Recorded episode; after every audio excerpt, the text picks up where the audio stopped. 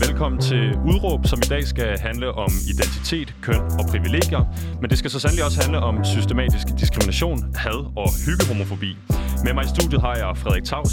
Han er ciskønnet, homoseksuel, og så læser han i øvrigt kandidat i fashion design på Kunstakademiet.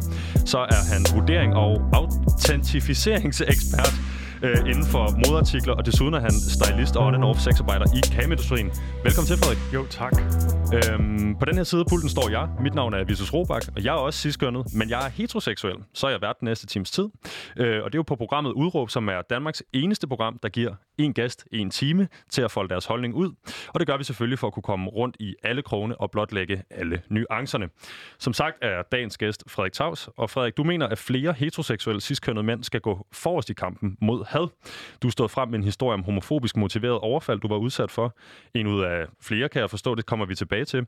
Men her bliver du overfaldet på øh, åben gade, øh, og det skal vi nok vende tilbage til, som jeg siger. Men først så kunne jeg godt tænke mig at høre, hvordan er det egentlig, man går forrest i kamp mod had som ciskønnet heteroseksuel mand? Ja, det gør man sådan set. Det er super simpelt. Det gør man ved at gå ud og øh, holde sine andre ciskønnede øh, heteroseksuelle mandlige venner i skak og gå ud og gå forrest for at stå op for, at det vil man ikke finde sig i, at ens gruppering går ud og laver diskrimination mod minoriteter.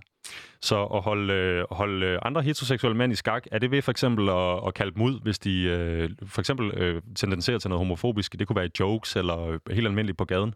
Præcis. Det er, når man hører sine venner sige, bøsserøv, så siger man, det siger du ikke.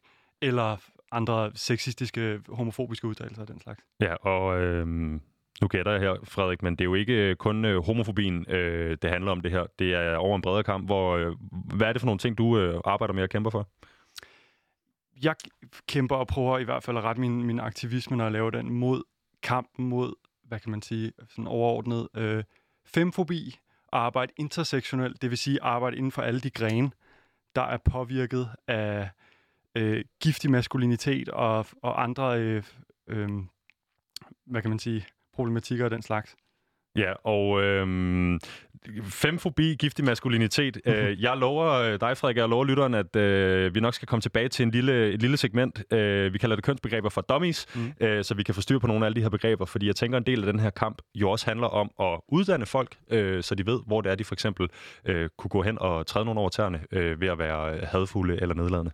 Øh, men Frederik, hen over de næste 55 minutter, så skal vi snakke om en masse ting. Vi skal have styr på kønsbegreberne, som jeg lige har sagt. Vi skal dykke lidt ned i din historie og de historie, du har for din baggrund i øh, queer-miljøet i København øh, og på landsplan. Så skal vi høre fra Claes Tejlgaard øh, om, hvordan han anskuer den her debat, og så skal vi prøve at oplære mig. Jeg stiller mig selv til rådighed for at blive oplært, øh, så jeg kan blive en bedre heteroseksuel øh, queer ally. Øh, men til at starte med, Frederik kønsbegreber for dummies. Jeg kan ikke spå fremtiden, men jeg kunne øh, regne med, at den her udsendelse kommer til at indeholde en masse begreber, som måske er nye for lytteren, og nogle af dem kunne måske også være nye for mig. Øh, og derfor tænker jeg, at vi skal starte med et lille segment øh, kønsbegreber for dummies. Øh, for din udmelding er jo, at ciskønnede heteroseksuelle mænd skal gå forrest i kampen mod homofobi. Men før de kan det, øh, så kan det være, at vi lige skal sætte os ind i, om de overhovedet øh, tilhører den her gruppe. Øh, så Frederik, lad os starte ved starten. Hvad betyder det her begreb, ciskønnet? Ciskønnet, det betyder, at du identificerer dig med det køn, du er blevet tildelt ved øh, til fødslen. Så det vil sige, at øh, hvis du er født mand og føler dig som mand, så er du ciskønnet mand bi- biologisk set. Ja, og tildelt ved fødslen vil sige, at der er en øh, læge, der hiver mig øh, ud, klapper mig på røven og siger, det er en dreng. Ja, okay. præcis. Øhm, så er jeg stødt øh, på flere gange øh, hen over de sidste par år på et begreb, der hedder cishet. Ja, cishet. Cishet? Ja. Jeg har svært ved at udtale Hvad, hvad er det? Det staves C-I-S-H-E-T. Hvad er det, det betyder? Det er simpelthen sammenkoblingen af ciskønnet og heteroseksuel på engelsk. Så det, det er sådan en, ja, ja, den kombination, ja. Okay, og heteroseksuel regner, lytteren, øh, regner med både lytteren, jeg og alle mulige andre godt ved, hvad en øh, heteroseksuel øh, mand, kvinde eller queer person er. Øh, så vil jeg gerne have dig til at sætte ord på, øh, hvordan du oplever begrebet øh, homofobi. Altså, hvad er det, det øh, betyder for dig? Homofobien, det er jo helt grundlæggende angsten for, for det, sådan, det homoseksuelle. Og angsten for det. Jeg har sådan en fed t-shirt, øh, hvor der står homofobi, angsten for, at en homoseksuel mand vil gøre det ved dig, som du gør ved kvinder som er sådan, altså, det hele bunder rigtig meget, jeg sagde det også før, det er rigtig meget, bunder rigtig meget den her angst for femininitet, angst for at, at agere og, og, og virke kvindelig og kvindagtig, for at bruge et gammelt udtryk. Ja, så nævnte du ordet øh, femfobi før. Ja. Er det det samme i virkeligheden? Fem, femininitet, det er fobien for, for, det, for det kvindelige og det, og det feminine. Ja. ja. Øhm, så øh, skal vi også snakke om noget senere i udsendelsen. Øh, performativ kønsudtryk. Ja. Vil du prøve at forklare mig, hvad det betyder? Øhm, det, har, det er sådan set... Det, den måde, jeg mener det på, det er den måde, vi præsenterer vores køn på, når vi går ud af døren. Den måde, vi klæder os på for at signalere vores køn til omverdenen. Modtaget. Mm. Så har vi øh, systematisk diskrimination. Ja. Det er, diskrim- det, det er ligesom diskrimination, der, øh, der bliver lavet systematisk ud fra nogle... Øh, hvad kan man sige? Hvordan kan man forklare det? Øh,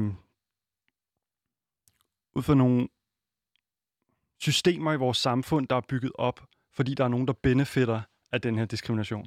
Okay, og øh, det skal vi også snakke en øh, hel del øh, mere om, øh, blandt andet hvordan det udspiller sig i folkeskolesystemet osv. Mm. Øh, så nævner du før giftig maskulinitet. Øh, ja. Det vi øh, måske, hvis man læser på nettet om de her emner, hedder toxic masculinity. Hvad Præcis. er det, det betyder? Det betyder, at øh, når, man, når man præsenterer sin, sin maskulinitet som mand, at man gør det på en måde, øh, der er til skade og harm for andre grupper, og i, og i rigtig mange tilfælde for, for sådan den cishet-gruppen selv også. Jeg tror, det var, øh, det var nogle af de ting, øh, jeg, jeg, jeg, jeg kunne spå om, at øh, vi ville komme til at snakke om i den her radioudsendelse. Jeg øh, kunne godt finde på at, øh, at pause dig øh, undervejs, hvis vi øh, støder på flere af de her udtryk, som øh, måske ikke er så øh, velkendt ude i den brede befolkning. Selvfølgelig. Øh, men det er... Øh, det, det er simpelthen noget, vi bliver nødt til at have styr på, fordi jeg tænker, vi skal ikke, vi skal ikke være ekskluderende. Det er jo, mm. øh, det er jo nærmest øh, en, af, en af hovedpointerne her. Øh, så tak, fordi du lige vil være med til at clarify nogle af de her begreber. Øhm, Frederik, det jeg godt tænker, jeg vil øh, høre dig lidt om nu, det er øh, din egen historie. Fordi øh, grunden til, øh, at øh, du står her, det er, at jeg falder over den her øh, historie, du står frem med, øh, som er et overfald på et loppemarked i København. Øh, vil du prøve ligesom at tage mig lytteren med her? Hvad, hvad er det, der sker den dag? Det er en dag, jeg er sammen med mine forældre, og vi er inde på et loppemarked på, jeg tror, det er Jægersborgade i København. Øhm, og jeg er den dag ikke klædt videre, øh, hvad kan man sige, non-binært eller noget. Jeg har jo på jeans på og en sort t-shirt. Det er super simpelt. Normalt kan jeg godt finde på at tage høje sko på og sådan noget. Det havde jeg ikke på den dag. Det var fuldt, jeg, jeg var meget passing for at forklare det udtryk. Jeg lignede en heteroseksuel cis mand. Øhm, alligevel har min, min mannerisms, eller den måde, jeg har, har øh, hvad hedder, præsenteret mig selv på med mit kropsprog, åbenbart virket homoseksuelt nok til, at der er en fyr, der går forbi mig, slår mig alt, hvad han kan på skulderen og råber fucking faggot. Ud af det blå. Ud af det blå.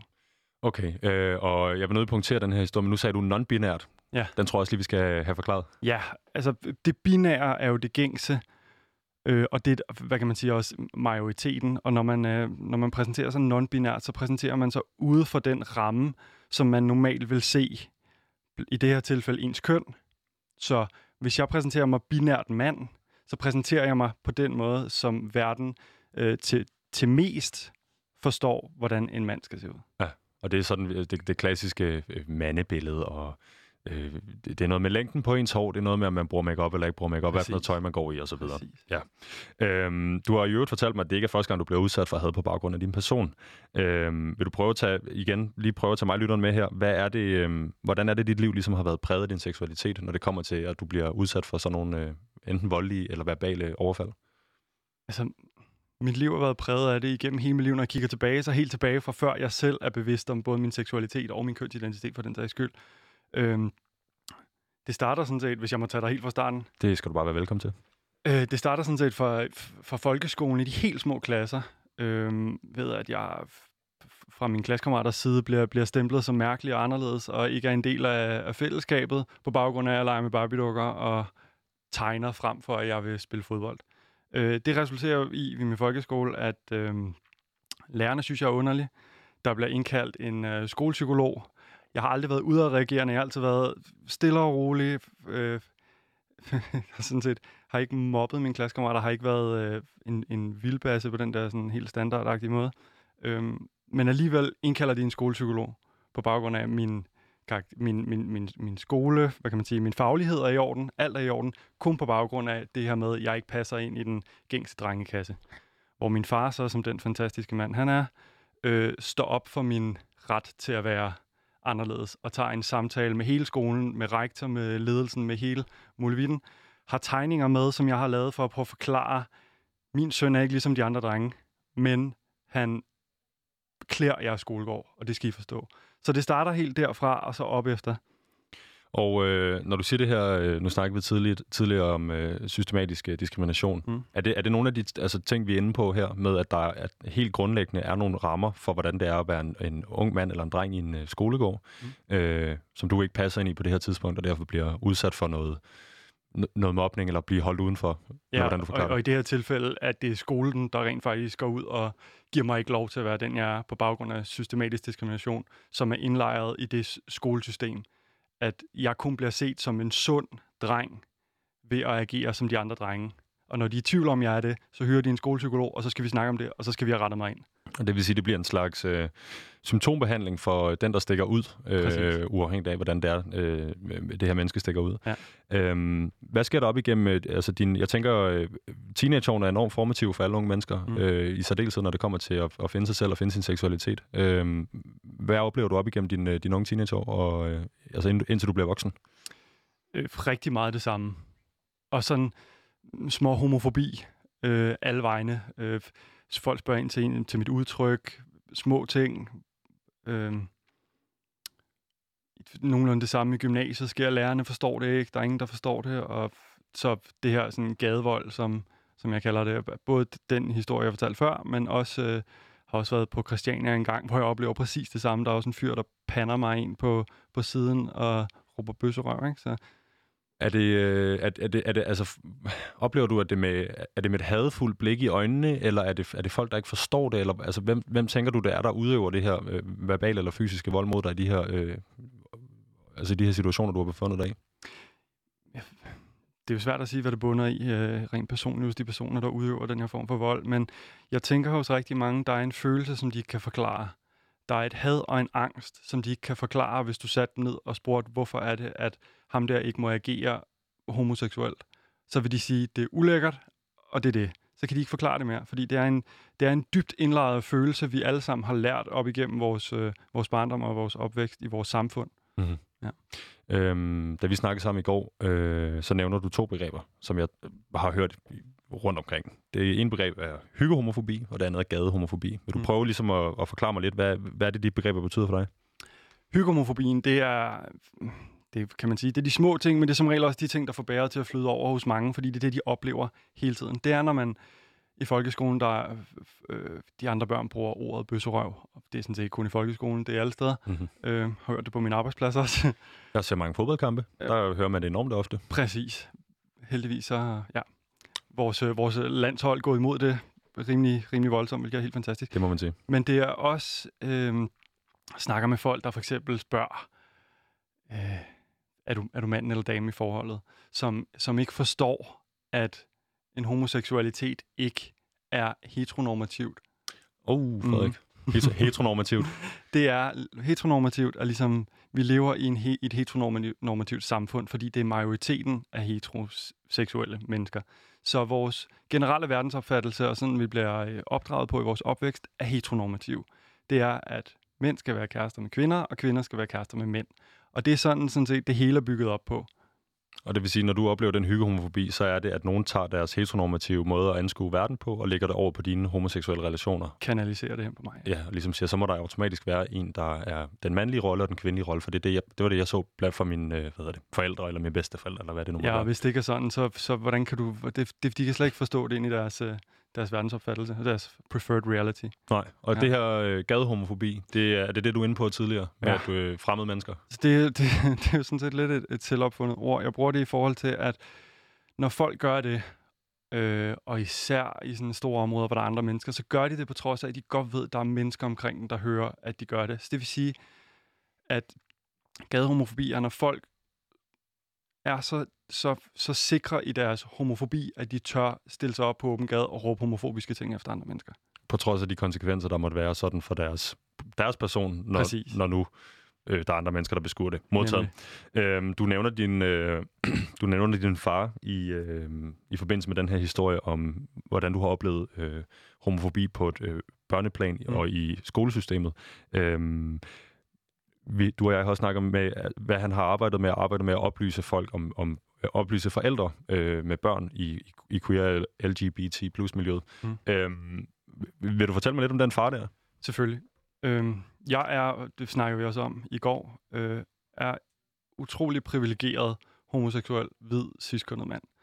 Øhm, og især fordi jeg er blevet fagnet og rummet hele mit liv af begge mine forældre. Min, begge mine forældre har været, været store støtter i forhold til øh, min seksualitet og min kønsidentitet og hele den måde, jeg, jeg er på. Øhm, min far sagde til mig, da jeg har været, jeg har ikke været særlig gammel, jeg har været 8-10 år, fortalte mig, fordi jeg som barn gik meget i kjole og legede kun med barbidukker, og sagde til mig, at hvis jeg følte mig som et andet køn, end det køn, jeg var født i, var det okay, og det var der plads til, og det ville han sørge for, at der var plads til. Så, så i min opvækst har der altid været plads til, til mig, på den måde, jeg er.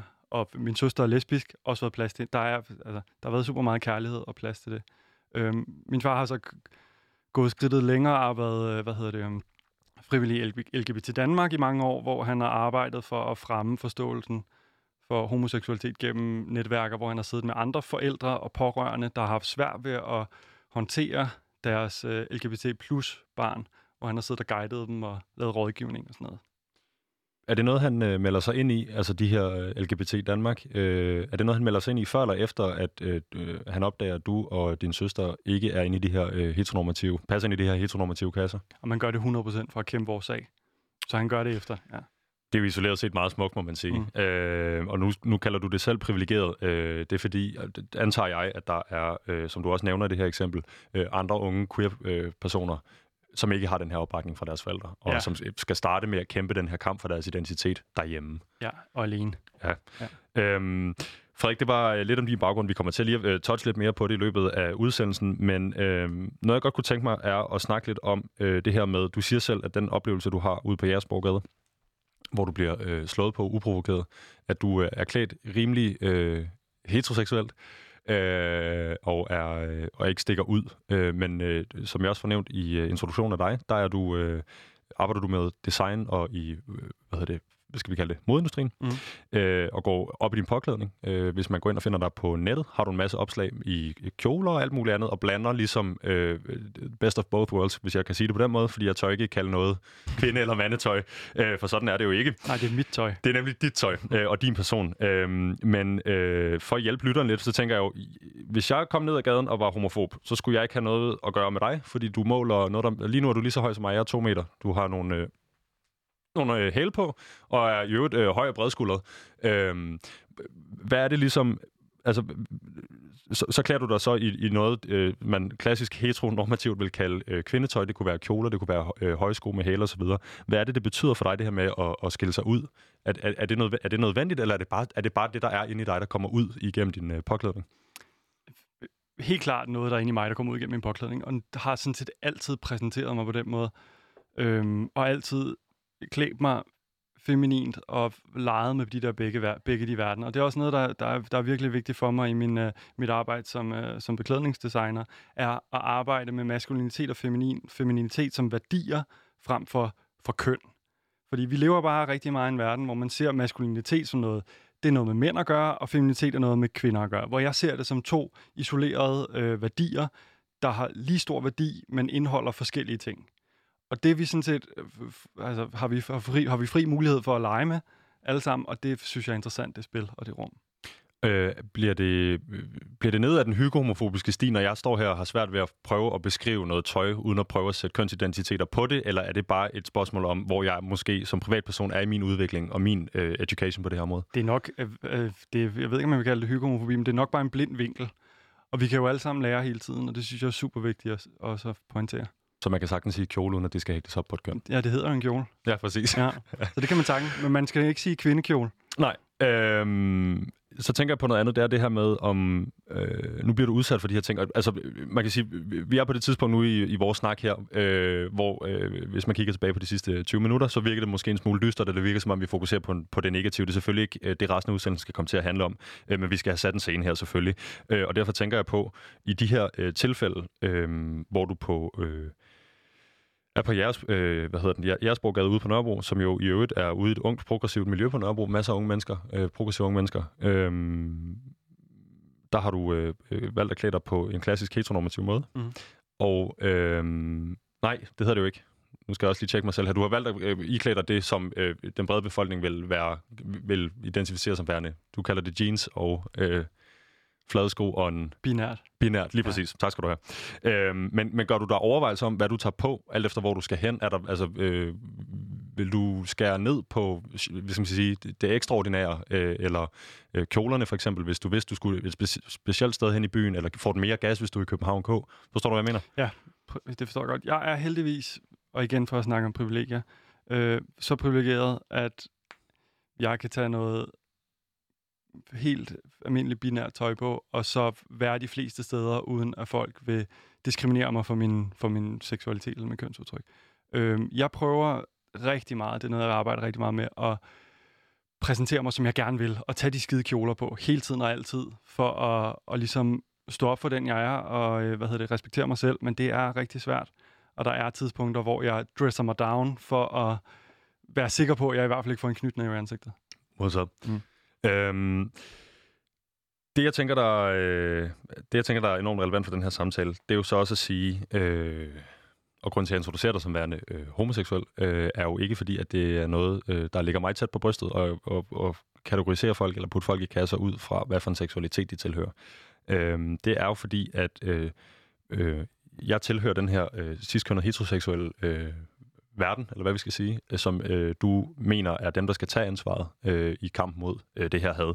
Øh, og derfor tænker jeg, at øh, jeg vil godt ligesom stille mig selv øh, lidt til rådighed øh, for at prøve at øh, Altså, nu står vi på hver sin side af den her sag. Øh, man, jeg vil ikke sige, at du anklager øh, heteroseksuelle for noget som helst, men du opfordrer til, at det er dem, der skal tage, øh, tage teten på det her, øh, ja. i det her problem. Øh, og derfor tænker jeg, at vi skal, vi, skal, vi skal ud et sted, hvor du kan prøve at fortælle mig, hvad det er, jeg kan gøre bedre. Øh, jeg er virkelig, virkelig opmærksom på lige nu, øh, hvad det er, jeg siger og gør osv., øh, fordi jeg vil ikke... Øh, Øh, Øh, jeg vil ikke være en del af den her dagsorden, og, og jeg tænker, du har en masse ting, du kan fortælle mig, en masse råd, fifs og alt muligt andet, så jeg kan blive en bedre øh, queer eller LGBT øh, ally.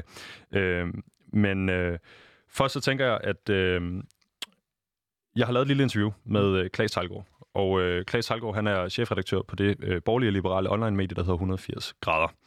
Øh, jeg stiller ham spørgsmålet her til at starte med, som er, hvorvidt han mener, han som øh, i øvrigt også er sidst og heteroseksuel, har et ansvar øh, for at øh, slutte hadet mod øh, homoseksuel. Så tænker jeg, at vi kan snakke lidt om det interview, når vi har hørt det, øh, og så gå ind i den her sti, hvor jeg tænker, øh, du skal hjælpe mig med at blive en, øh, en bedre ally. Mm-hmm. Er du med på den? Helt sikkert. Fedt, mand. Jamen, jeg føler jo selvfølgelig, at jeg har et ansvar, altså fordi der er ikke nogen, øh, øh, gudskelov, så måske meget, meget få mennesker, som er, er tilhængere af had på, øh, mod folk på baggrund af deres seksualitet. Og fuldstændig ligesom mennesker er flest, så synes jeg, at, at, at altså, når folk på den måde bare hader, det er jo forfærdeligt. Så selvfølgelig har jeg et ansvar for at bekæmpe det had, der er mod øh, homoseksuelle, mod transseksuelle, øh, og mod alle mulige andre former for, for minoriteter og, og, og grupper i samfundet, som kan blive udsat for had. Øh, jeg tror bare, at mit problem øh, bliver ligesom, når man måske netop snakker mere om grupper, og stiller grupper til ansvar sådan som helhed, i stedet for at se på individer. Fordi jeg har et ansvar for at sørge for, at der sker noget ved det. Altså, så hvis jeg oplever det, så skal jeg sige fra. Og det er sådan helt almindeligt menneskeligt ansvar. Når du oplever had, så skal du sige fra. Og det gælder også, øh, når det er rettet mod øh, seksuelle minoriteter øh, af, af, af forskellige art. Øh, men, men jeg er ikke, bare fordi, at jeg er øh, en straight hvid mand, der er ciskønnet, øh, så jeg er ikke ansvarlig i det had, der er. Men jeg hører alligevel, at du anerkender, at der er en eller anden form for problemstilling, og du er godt med på, at der er nogle af de her minoriteter, der bliver udsat for had på åben gade, eller på deres øh, Instagram DM's, eller alt muligt andet. Mm. Øhm, hvis ikke man skal gøre grupper ansvarlige for, for at slutte det her had, øhm, tror du så, det er nok, at øh, individet siger fra, eller bliver man på en eller anden måde nødt til at, at, at hænge en, en gruppe ud, for ligesom at få deres opmærksomhed, eller starte et eller andet sted? Nej, det synes jeg, øh, det synes jeg er fuldstændig langt ude at skulle hænge en hel gruppe ud. Så for eksempel skulle pege på alle folk, der, der er ligesom mig, der er ciskønnet og, og er til det modsatte køn, og øh, øh, øh, måske i øvrigt er mænd, at, at sige, at det er vores skyld, at der er nogle få idioter derude, øh, som øh, er, er homofobiske for eksempel. Ikke?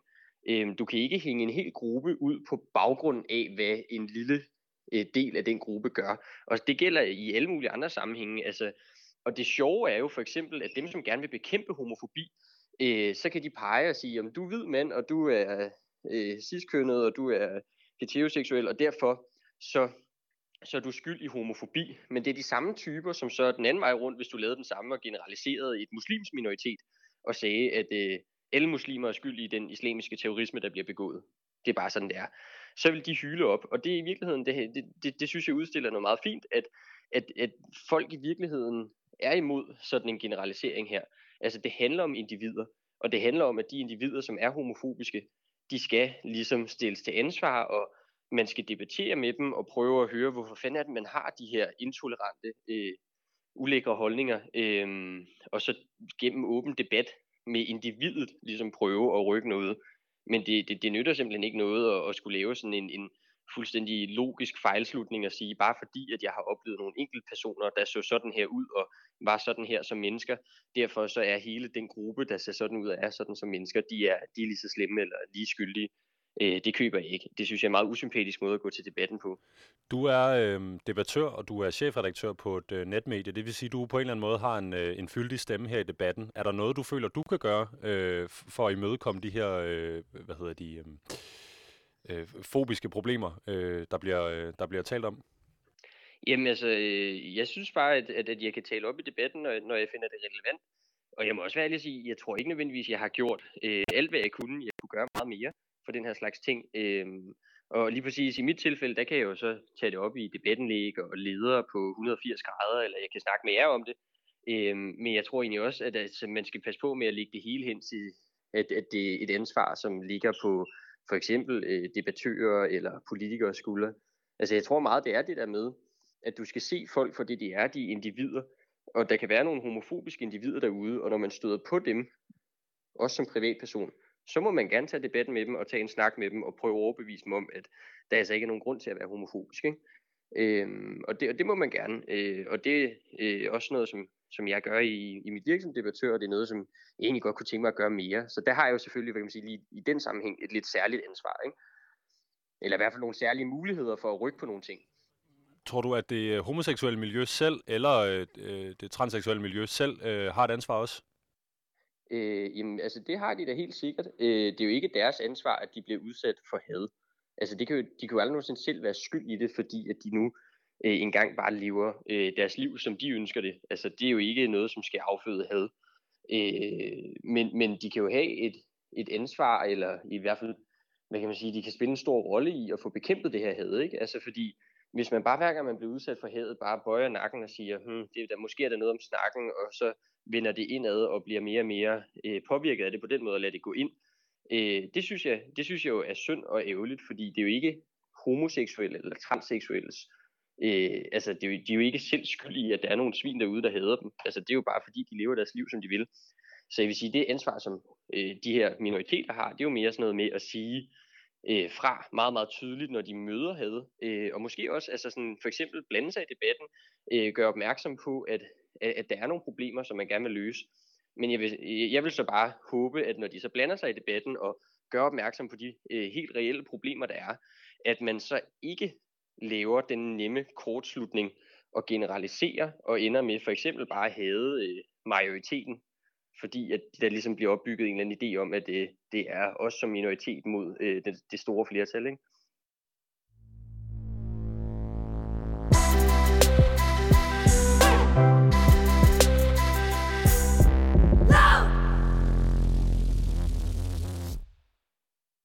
Jamen, øh, goddag og velkommen tilbage til øh, Udråb. Øh, her på bånd hørte vi lige Klaas Tejlgaard. Med mig i studiet i dag har jeg Frederik Tavs. Mit navn er Vitus Robak, og vi snakker om øh, alt godt fra øh, queermiljøet og Frederiks øh, udmelding om, at flere heteroseksuelle ciskønnede mænd skal gå forrest i kampen mod had. Som sagt hørte vi Klaas Tejlgaard her. Han er chefredaktør på det borgerlige liberale online medie 180 grader. Og øh, jeg vil lige tage øh, slutningen af noget af det, han siger, Frederik, og spørge dig om det. Havde du majoriteten? Nej. Det er ikke for... Nej, overhovedet ikke slet ikke. Nej, øh, for jeg tænker, at dit, dit, dit, dit statement her med, at øh, de heteroseksuelle og ciskønnede mænd øh, skal gå forrest i kampen, det er jo sådan set ikke bygget på had, øh, og derfor tænker jeg ikke nødvendigvis, at den, man kan sige, den sidste del af det, vi hører fra Klaas, gælder for dig. Er det, oplever du i dit miljø, at der er øh, meget had og meget øh, resentment, det hedder foragt over for, øh, over for den brede øh, binære del af befolkningen? Jeg vil ikke sige, at der er had og foragt, men der er, en, der, er en, der er en grundlæggende forståelse for, at det er jer, der sidder på tronen, og det er jer, der kan lave de store forandringer. Jeg bliver simpelthen også lige nødt til at sige, og det er både dig og Klaas øh, i det interview, er nødt til at call you out, Fordi jeg ved, I prøver at sige et ord rigtigt, og I får sagt det så forkert, og det er så grænseløst forkert. I prøver, nu siger jeg det rigtige ord, for jeg gider så ikke sige det andet. I prøver at sige transperson og transkønnet, og I får sagt noget andet. Ja. I får sagt noget, som definerer det i forhold til en seksualitet, og det har noget at gøre med kønsidentitet, det har ikke noget med seksualitet at gøre. Godt, tak skal du have. Mm. Øh, ja, du ved selvfølgelig, at mine intentioner var gode, Ja, øh, men det er jo også en, en, en jungle af nye begreber for folk, der ikke er i de her miljøer, og det er derfor, Præcis. Jeg tænker, det er... Jeg er så glad for, at du kalder mig ud på det i hvert fald. Øh, hvis øh, Klaas hører med, så tror jeg også, han har lært noget der. Øh, tak fordi du øh, retter os ind der. Hvad tænker du om den her overordnede tilgang til, at øh, individet er ansvarligt, og det ikke er en, en, en gruppe, som du ønsker, øh, altså den her gruppe af gruppering af cis-kønnede heteroseksuelle mænd, som skal tage ansvaret, men det er individet? Før, først og fremmest, jeg forstår, ikke, jeg forstår ikke den holdning. Jo, selvfølgelig er det individet, og selvfølgelig er det nogle individuelle personer, der, øh, der, der gør de her handlinger, men de er bare en del af samme gruppe, og vi bliver nødt til at, at, at ret, ret fokus mod den gruppe. Det er ikke... Selvfølgelig er der diskrimination øh, fra kvinder mod homoseksuelle og LGBT plus personer, men det er heteroseksuelle mænd, der slår. Det er heteroseksuelle mænd, der udøver vold. Sådan er det bare. Det er alle statistikker. Der er, der er ikke noget der. Så selvfølgelig skal vi ret fokus på, at det er et problem. Er der... Øhm, de, jeg tænker, hvis man er i stand til at, at, at møde dig på Jersborgade og ud af det blå slå dig, tror du så, man er et sted, hvor at man er til at forhandle med, så at sige? Tror du, det er dem, man skal hjælpe, eller øh, vil, du hellere rette dig om, og måske prøve at ramme den omgangskreds, sådan et menneske kunne befinde sig i? Eller hvad er det, du tænker sådan? Jeg tror, jeg tror simpelthen, det er at sige, at problematikken kommer fra ciskønnet heteron, heteronom, eller heteroseksuelle mænd, er ikke at sige, at det er alle mænd. Det er bare den gruppe, de mennesker, der gør de her ting, tilhører. Og det, jeg mener, når jeg siger, at det er kønnet heteroseksuelle mænd, der skal gå ud og føre kampen øh, mod diskrimination af LGBT plus personer, er fordi, at de mennesker, som slår på grund af de her ting, de ser os højst sandsynligt som undermennesker, og lytter ikke, når vi siger stop, og lytter ikke, når vi forklarer, hvorfor det er et problem. De vil nok hellere lytte til ligesindede mennesker, der kommer for deres, det de ser som deres socialgruppe. Og sådan er det sådan set med alting. Det er også Black Lives Matter. Det er også hvide, der skal gå ud og føre den kamp, fordi at det er også folk lytter til. Okay. Vi har jo her de seneste, og nu er det ikke, fordi vi skal gå dybt ned af Black Lives Matter-stilen, men vi har jo her de seneste uger øh, øh, blevet øh, gjort enormt opmærksom på den her problematik, der ligger i, hvem det er, der kæmper kampen for hvem. Øh, jeg har øh, set meget på de sociale medier, og i øvrigt, hvad jeg har læst, at det faktisk er sådan, at der er mange øh, mennesker i øh, Black Lives Matter-bevægelsen, som mener, at det ikke er hvide, der skal gå ud og tage initiativ, men hvide skal gå ud og finde steder, hvor BLM, øh, Black Lives Matter, øh, øh, folk og folk, der støtter op om den organisation, gerne øh, People of Color, har taget initiativet og så støtte det allerede eksisterende initiativ. Præcis. Kan man tage den slags logik og lægge den over i den her problemstilling? Helt sikkert. 100 procent. Så skal jeg... Øhm, vi kommer tilbage til det senere, det Mm. lover jeg dig. Men at, at i det her tilfælde med øhm, øh, Maja Klaas, nu fik vi drap over nallerne for øh, at misbruge det her ord. Øh, jeg gør det ikke igen, det ved jeg. Jeg kan ikke tale for Klaas' vegne. Men øh, skal, skal jeg ligesom tage... Øh, jeg kan selvfølgelig tage den læring og sprede den ud i min, i min egen vennegruppe og i, i mit privatliv selvfølgelig. Det ved jeg, du øh, godt kunne tænke dig. Men er der, er der, er, er der initiativer, øh, der, der ligesom kæmper mod det her, øh, hvor jeg er øh, velkommen til at komme og deltage øh, og ligesom bakke op om det her? Hva, hva, altså, hvad tænker du om det? Helt sikkert. Ja. Der, er, altså, for sådan helt, øh, helt bunden af det hele, og det, det mest basic er, at man kan støtte priden, når der er pride, for eksempel. Man kan købe sin øl i 7-Eleven, fordi de sender penge til priden. Man kan tjekke de ting, man bruger penge på, fordi der er rigtig mange derude, der proklamerer for pride-ting, men der er ikke særlig mange af dem, der sender pengene til, øh, øh, ja, til, til priden og til, til kampen. Øhm, Gør 7-Eleven det? Ja. Okay, så 7-Eleven er et eksempel på nogen, der ikke... Øh, nu hedder det et eller andet Pinkwashing. washing. Pinkwashing, ja, lige Ja. præcis. Øh, som ikke pinkwasher. Ja. Øh, okay, modtaget. Øh, noget, Klaas også berører, det er det her med at sige... Øh, altså, du og jeg prøver nu lige... Altså, en, en del af øvelsen her er jo også ligesom at sige, de her, de her grupperinger, vi snakker om, er jo i virkeligheden grupperinger mellem mennesker og Mm. mm. mennesker og mennesker, og så foregår der alt muligt andet øh, bagved ved det at være en person og Mm. have en identitet.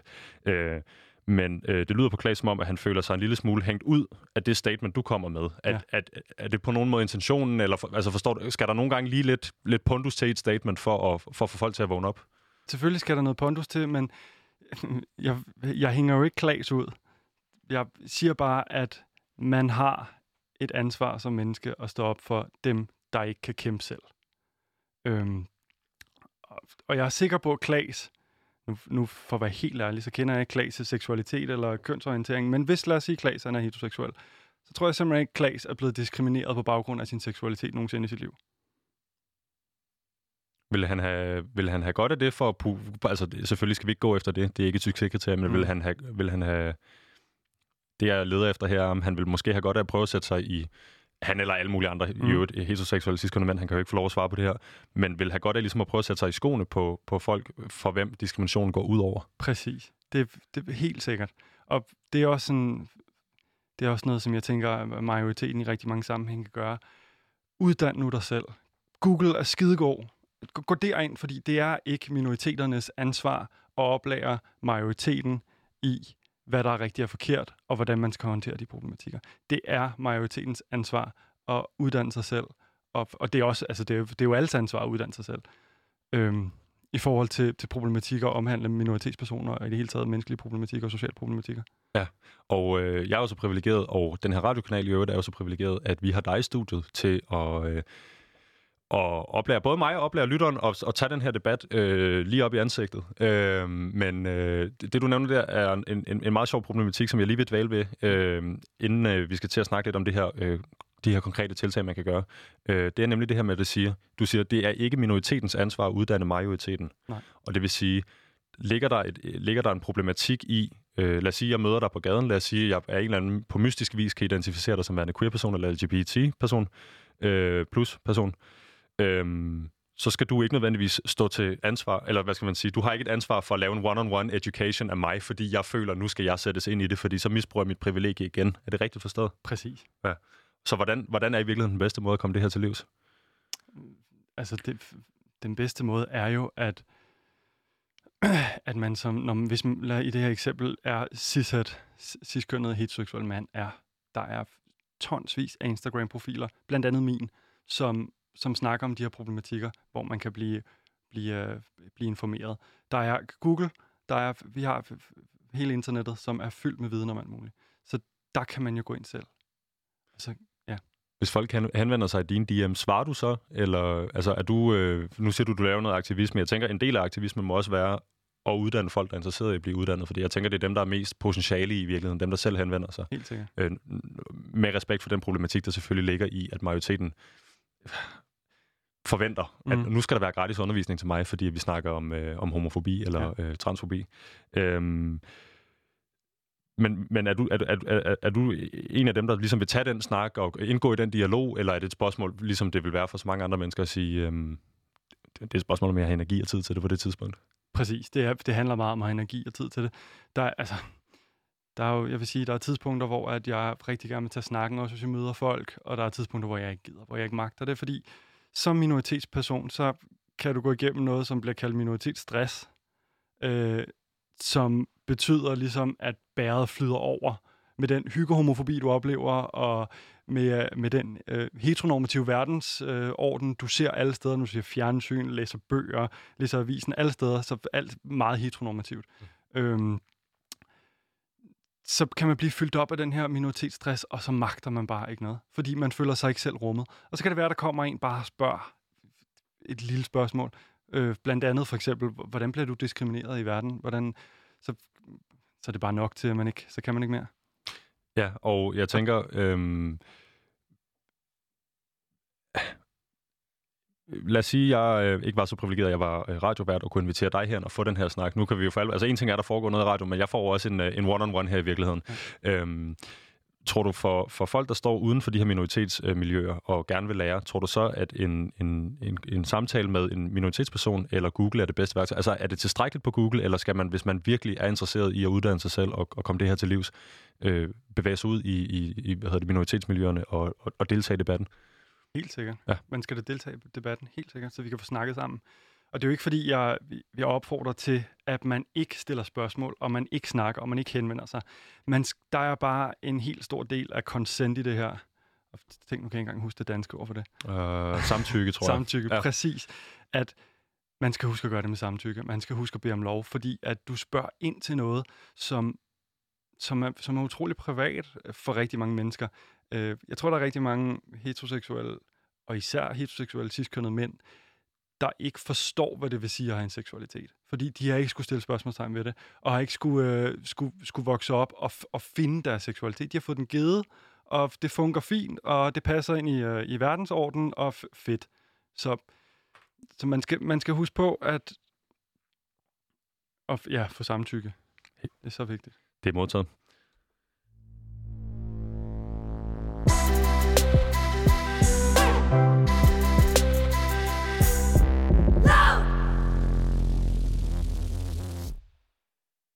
Du lytter til Udråb på Radio Loud. Mit navn er Vitus Robak, og med mig i studiet har jeg Frederik Tavs. Øh, vi er nu nået til den del af vores øh, udsendelse om øh, Frederiks holdning, øh, som øh, går på, at flere heteroseksuelle og ciskønnede mænd skal gå forrest i kamp mod had. Hvor jeg vil stille mig selv til rådighed, øh, og på lytterens vegne, måske på den øh, ciskønnede heteroseksuelle mands vegne, eller folk, der i øvrigt er interesseret, øh, for at lære lidt nu, lære lidt konkret. Øh, jeg har uddannet mig selv, som jeg øh, nu har set øh, det er nødvendigt øh, i, i løbet af de sidste mange, øh, mange år, men jeg lærer hele tiden noget nyt, oplever jeg. Øhm, øh, vi har hørt øh, fra Claes Sejlgaard, som jo har ret til sin holdning, men jeg kunne nok godt tænke mig, at øh, vi brugte lidt tid på at og, og, og, og, og have det her rum til ligesom at gøre mig til en bedre allieret. Øhm, og, og i øvrigt mindre hadfuld, hvis nu det var noget, jeg skulle være. Jeg har fået et rap over nallerne i dag. Jeg brugte et ord, der var et, øh, øh, var et, et, et flyver var, var nedlandet, uden overhovedet at være klar over det, og det er derfor, jeg prøver at sætte en stor fed streg over, man, man, man stopper nok aldrig med at lære, men det kan vi også komme til at snakke om. Øh, du siger, at de uh, heteroseksuelle ciskønnede mænd skal gå forrest i kamp mod had. Hvor er det, vi starter? Hvad er ligesom det vigtigste? det, det vigtigste er jo at forstå, at jeres virkelighed ikke er den eneste virkelighed. Øhm, hvilket jo er skide svært, fordi som jeg også har sagt tidligere, så lever vi jo i en, i en meget cis verden, og heteronormativ verden, hvor at verden ligger op til at være ciskønnet og heteroseksuel. Så man kan jo starte med at spørge sig selv, hvorfor har jeg de her privilegier? Øh, hvorfor agerer jeg på den her måde? Hvorfor ser jeg verden på den her måde? Og prøve at pille det lidt ned, for at bygge det op igen. Lige så vel som vi har måttet gøre, når vi har skulle finde vores seksualitet og finde os selv igennem vores opvækst. Hvis man sidder derude og tænker over, at man befinder sig i en meget ciskønnet heteroseksuelt miljø, mm. man kunne for eksempel sidde med en overvejelse, der hedder, jeg kender ikke nogen, der er homoseksuel eller queer person, eller mm. er i de her LGBT plus miljøer. Øh, og hvad kan det egentlig skade, at mig og drengene har en jargon hjemme på værkstedet eller på værelset, øh, hvor der øh, bliver brugt øh, hyggehomofobi. Øh, er det, er det, har, det, har de her lukkede miljøer, hvor der bliver øh, hygge homofobi, skulle jeg til at sige. Mandsdominerede miljø- og arbejdspladser. Ja, præcis. Og har de arbejdspladser i øvrigt også. Øh, har, har det her en påvirkning på de her miljøer, eller skal de have lov at, at hygge homofobi videre, øh, så frem at det er en jargon, og det er for sjov og så videre? Nej, det skal stoppe alle steder. Fordi du ved aldrig, hvem der er i blandt dig, som tilhører en minoritet. Så du ved aldrig, om du står nede på værkstedet og hygge homo, homofobier den med alle drengene, så ved du ikke, om der er en af de drenge på det værksted, der for eksempel er homoseksuel, eller transkønnet, eller, at, eller finder ud af, at personen er det om nogle år, eller hvordan der blevet, og bliver påvirket af de her ting. Det skal bare stoppe med, lige med det samme. Fordi det eneste, det benefitter, det er at opretholde en, øh, en meget, meget giftig form for maskulinitet i vores samfund. Øhm, ja, og en spark nedad. Så du tænker, øh, over en bred kamp, lad være med det? Ja. Det, det gør ingen gavn. For nogen som helst. Det gavner ikke øh, ciskønne heteroseksuelle mænd, og det gavner ikke alle minoriteterne. Det gavner ingen.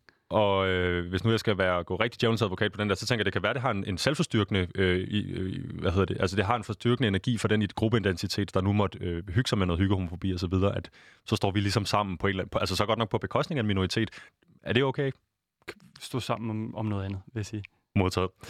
øhm, så tænker jeg på, øhm, hvis nu hvis nu man ikke er specielt berørt af, af, af, af ligesom har øh, folk fra minoritetsmiljøerne i, si, i sit liv normalt, øh, hvor, altså hvor meget gas skal man give den? Øh, er det okay, man slapper af i ny og næ, altså ikke nødvendigvis øh, lader sig synke ned på et niveau, hvor man øh, er hyggehomofob?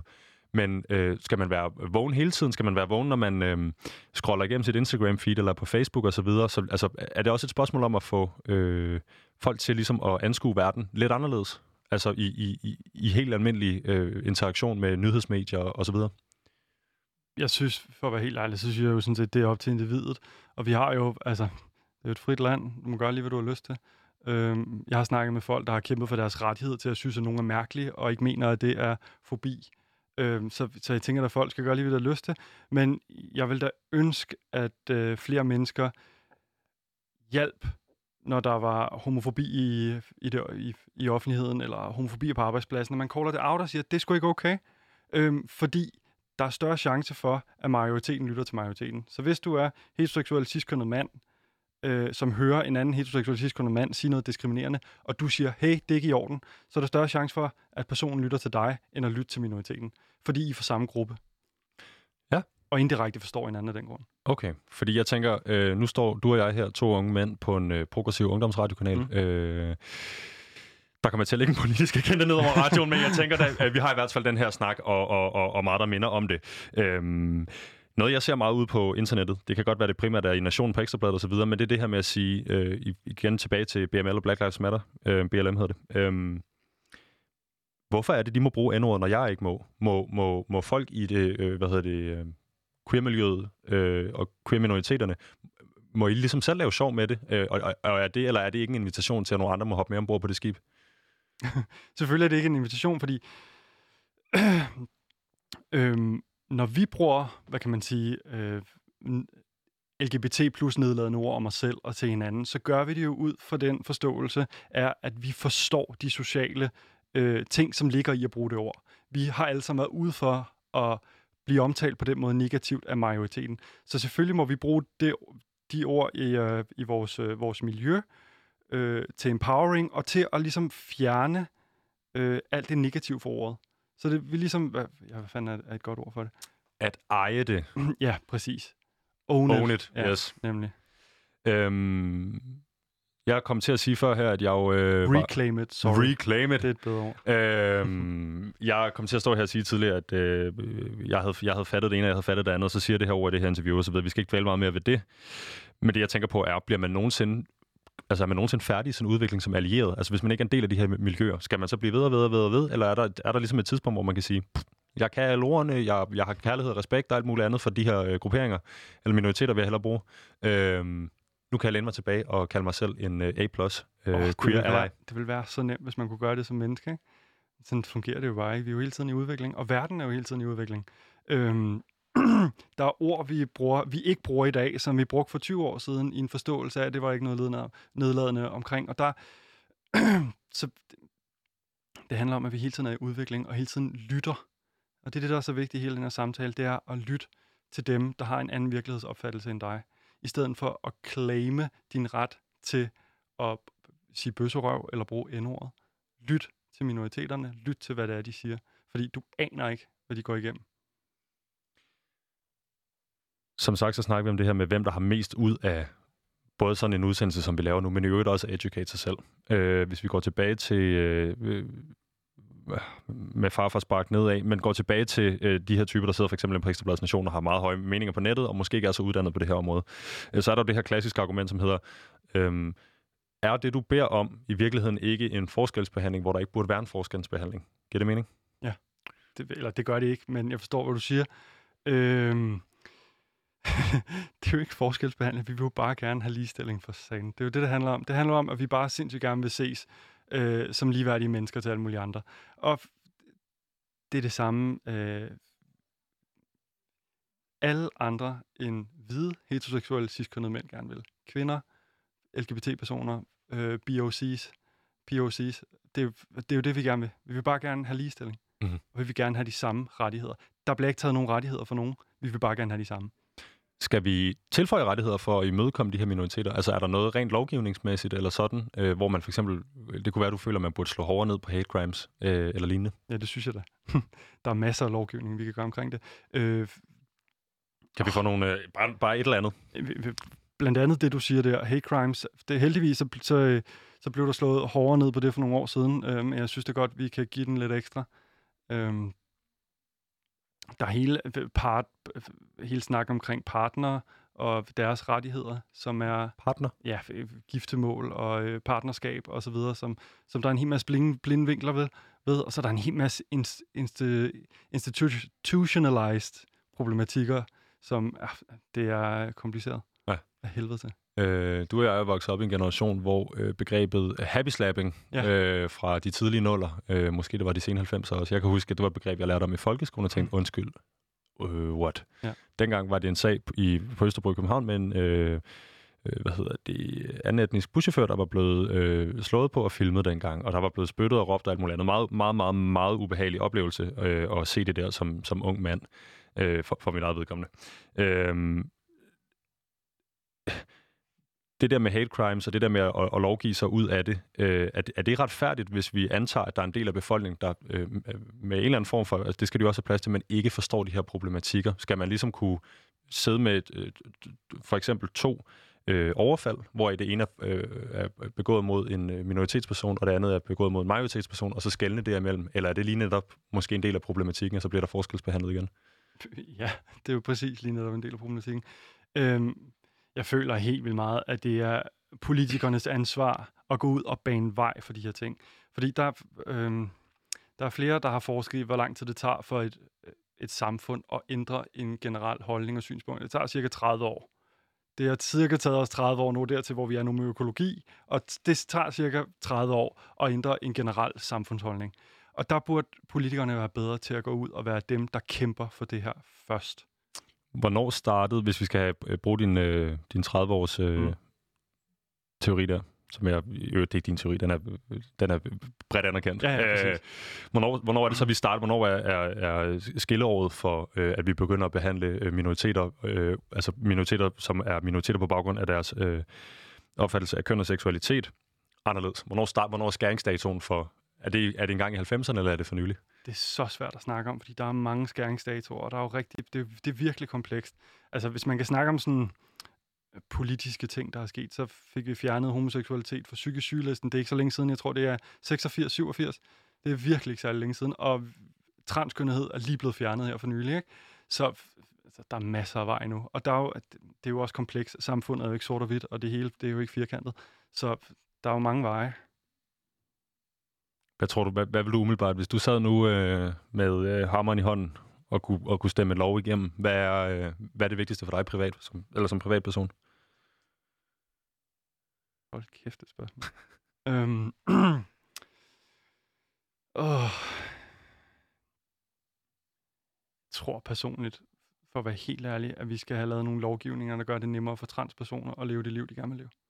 Det tror jeg virkelig er vigtigt. Og jeg tror, som jeg også starter med at sige, den her femfobi og den her angst for femininitet, som især er der rigtig meget ude, vil også benefit for det her. Det er også det hele feminismen handler om. Det handler ikke om kvinder mod mænd.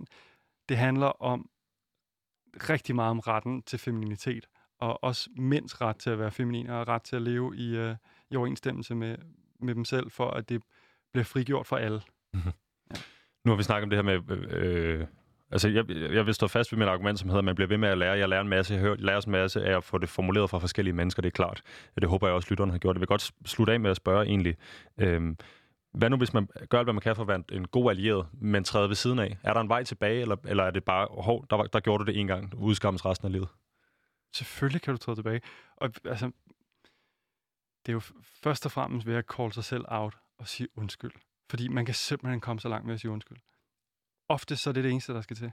At forstå, at man ikke ved alt, og forstå, at man skal gøre det bedre. Selvfølgelig kan man gøre det. Jeg, jeg er ikke nødvendigvis fan af canceling culture på den måde.